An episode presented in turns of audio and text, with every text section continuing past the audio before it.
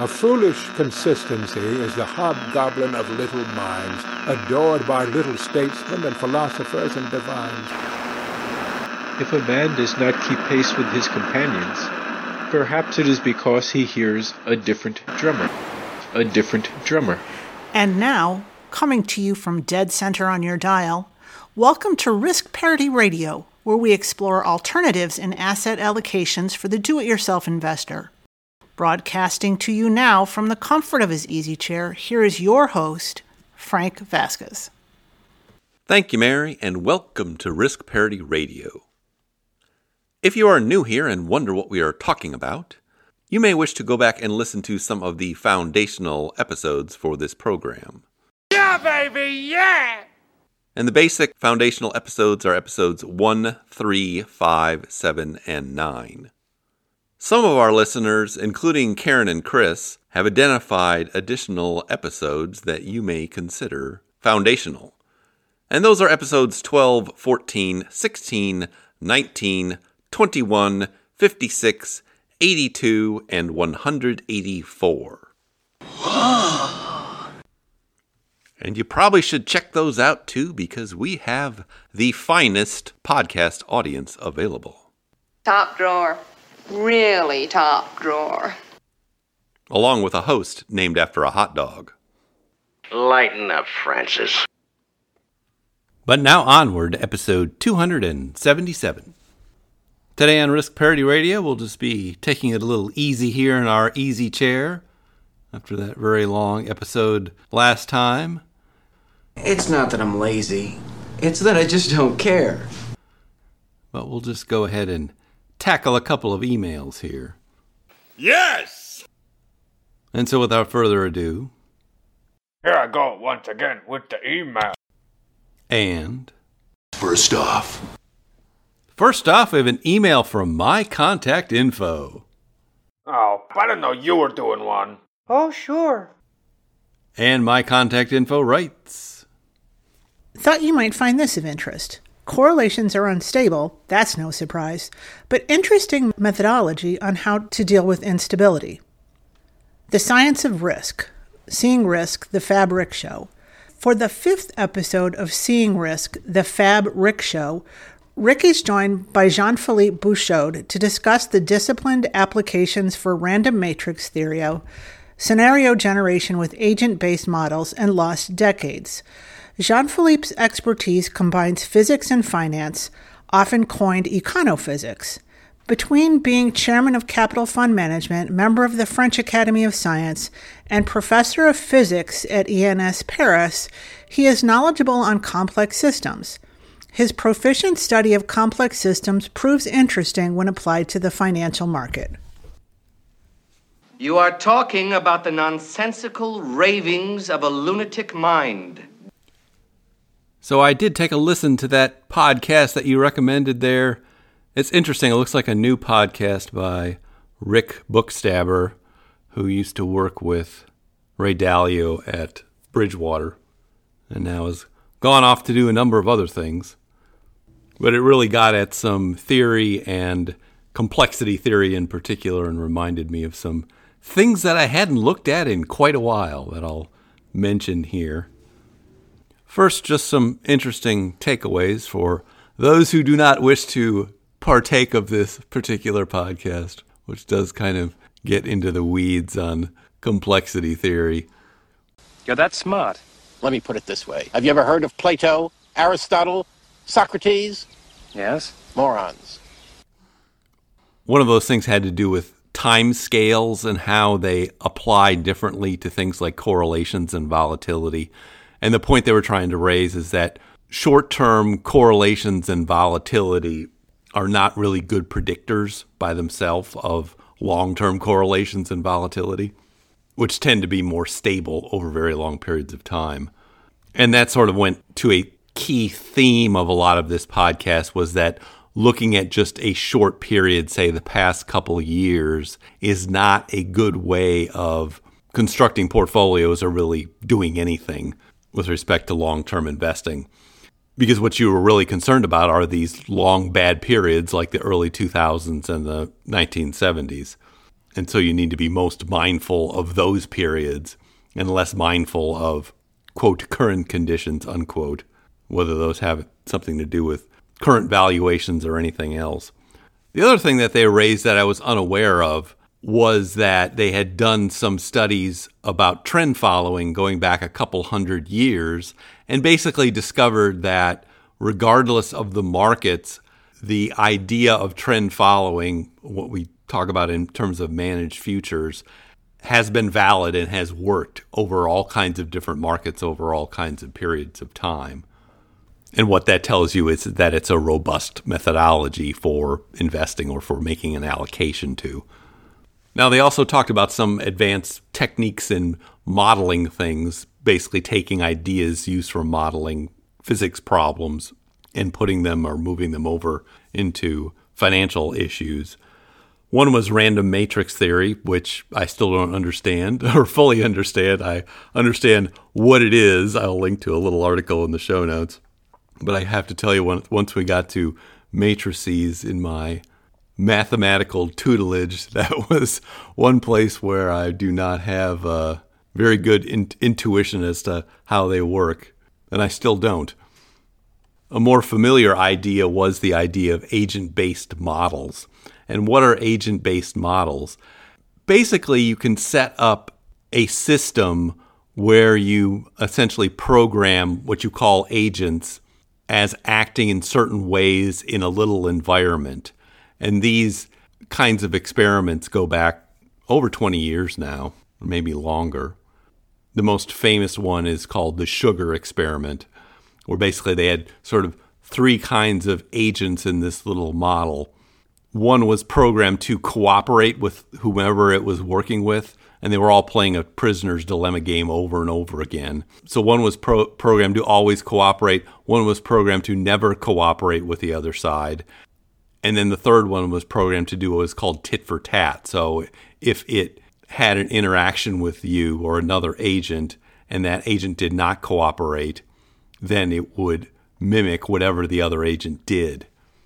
And they watched a simulation of thousands of these things, and they would tend to create these kind of little cities where all the cooperators were located, and then you had the tit for tatters surrounding those things kind of as the bulwark, and then out in the open range were the non cooperators. And you can run those kinds of experiments with all kinds of things, including financial models. You can pretend that you have this group of actors or agents trading on a system and adopting certain strategies, and then let it run and see what the outcomes are. And what is interesting about this, and this is also the same way that ants and colonies work, is that out of these kind of simple agent models or behaviors, you get very complex systems and you get emergent properties. So there's no way of looking at what you're programming in there and determining what it's likely to come out as and whether the system that it comes out of it is even stable or not. So it's a very interesting way of modeling something. And it allows you to see something in a dynamic form as opposed to the static form that most theoretical models rely upon. Most theoretical models are obsessed with equilibria or equilibrium, but you don't really have that in the actual markets. You have these people running around trading and doing other things, and that this is the kind of modeling that is often useful for that purpose. I had read a very interesting book about this over 10 years ago now. I pulled it off the shelf to make sure that I remembered it. It's called The Origins of Wealth, and it's by a guy named Eric Beinhocker, who was with McKinsey at the time, it was published in 2007. And it was all about using these kind of agent based models to model economic systems. Essentially, it's applying biological models to financial systems. Charlie Munger be proud. I am a scientist, not a philosopher. But I always thought that was a very good way to obtain a better understanding of how things actually work that are dynamic as opposed to working based on static equilibrium or static equilibria.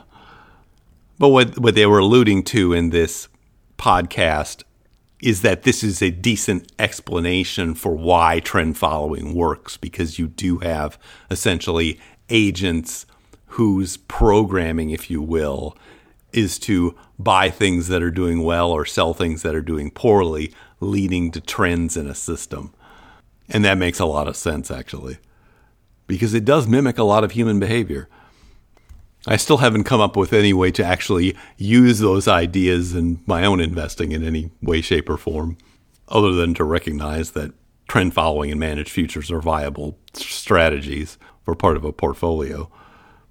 The other thing this reminded me of, and maybe because we're talking to somebody who's from the French Academy of Science and a professor of physics in Paris, is the work of Didier Sornette on dragon kings.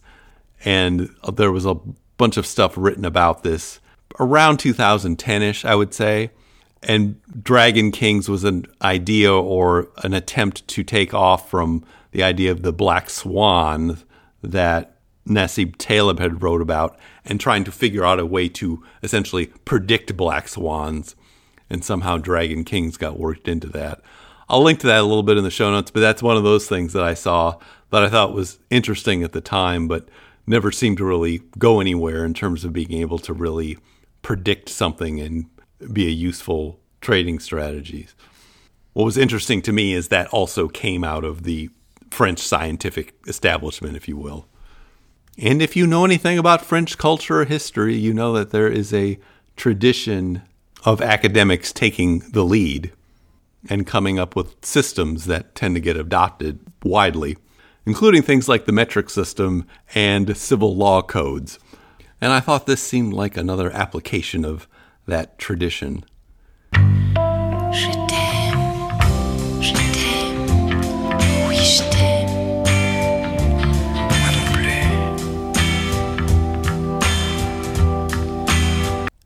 Very interesting stuff there. I'll link to the podcast in the show notes, of course. And as always, thank you for your email.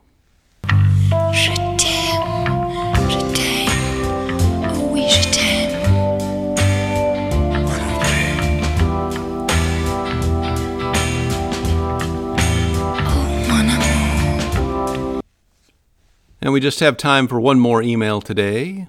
And so. Last off. Last off, we have an email from Stanley. And Stanley writes Frank, I was comparing two small cap ETFs the IJR, which is a blend tilted to growth, and the VBR, a pure small cap value ETF. Back testing them on Portfolio Visualizer, I get some head scratching results, such as VBR having lower CAGR and larger drawdowns worse worst year, higher standard deviation comparing with IJR. To summarize, VBR loses in most of the important points to IJR since 2005, which is enough to go through a couple of economic cycles. Isn't the purpose of small cap value to have a lower drawdown and enabled for higher safe withdrawal rates? For this reason, I think I'll stick with IJR in my portfolio unless you can really convince me that VBR is better than IJR in some important way. Thanks, Stan. Well, Stanley? Au contraire. Now, getting saucy with you a little bit. Don't be saucy with me, Béarnaise. Here's the issue that you're running into the funds you're looking at only have data dating back to 2004. And so you're looking at a very limited data set. And what you're comparing essentially is a small cap blend fund with a small cap value fund. Now, it is true that value has underperformed since the great financial crisis in general. But if you look at a much longer data set, you'll get a much different picture. And so, what you want to do here, and what you actually want to do in all circumstances, is not look at funds first, but look at asset classes first. And you can do that at Portfolio Visualizer by shifting to the asset class model and then put in, in this case, a portfolio that's 100% small cap blend and one that's 100% small cap value and model those. Now, you'll get data going back to 1972 for that if you were to do the same thing at portfolio charts, you'd get similar results. But what you'll see from that, that over that very long period of time, the 50 year period, small cap value greatly outperforms the small cap blend. And the compounded annual growth rates over that 50 year period are 13.47% for small cap value versus 11.37% compounded annual growth for small cap blend since 1972. And so this actually touches on the last email and that other podcast that observed that you really want to be looking at the longest data sets you can. And for portfolio construction, in particular, be mindful of the 1970s and the early 2000s.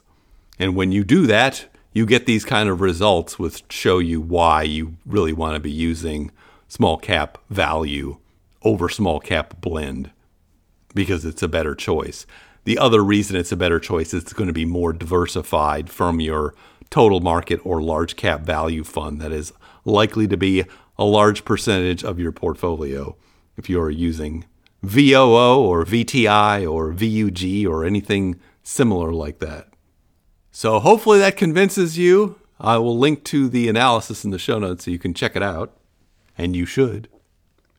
But if it doesn't, I just don't know what to do. Can't handle the Béarnaise. After all, it's your money. In terms of a small cap value fund, VIOV is a bit better than VBR in terms of being smaller and more valuey. Another good choice would be AVUV, which is this newer Avantis fund, which also layers in a quality factor over that, or a profitability factor if you prefer. But this is a very good example of the problem we face today in analyzing things because we're going to end up with this large recency bias based on anything after the great financial crisis up to 2020 because that was actually a highly unusual period when you compare it with historical norms or other things that have happened. And so the other lesson to be learned is to use the biggest data sets you can find and use multiple calculators because you want to find a basic consensus over a long period of time in these kind of asset allocation decisions. Hopefully that helps straighten things out. Do you think anybody wants a roundhouse kick to the face while I'm wearing these bad boys? and thank you for your email. But now I see our signal is beginning to fade. I'm afraid I'm going to have to go on hiatus both this weekend and the following weekend, although I'm hoping to have a podcast early next week to talk about the rebalancings that I'm about to do in the next day or so here of the sample portfolios. Two of our sons closed on houses in the past two weeks, and so we're going to be running around helping them do a few things in that regard. You call this a happy family? Why do we have to have all these kids? As the Vasquez real estate empire expands. You realize what this means? It means bankruptcy and scandal and prison. That's what it means. One of us is going to jail. Well, it's not going to be me. In the meantime, if you have comments or questions for me, please send them to frank at riskparityradio.com. That email is frank at riskparityradio.com. Or you can go to the website, www.riskparityradio.com, and put your message into the contact form, and I'll get it that way. Eventually. If you haven't had a chance to do it, please go to your favorite podcast provider and like, subscribe, give me some stars, a review. That would be great. Okay. Thank you once again for tuning in. This is Frank Vasquez with Risk Parity Radio. Signing off.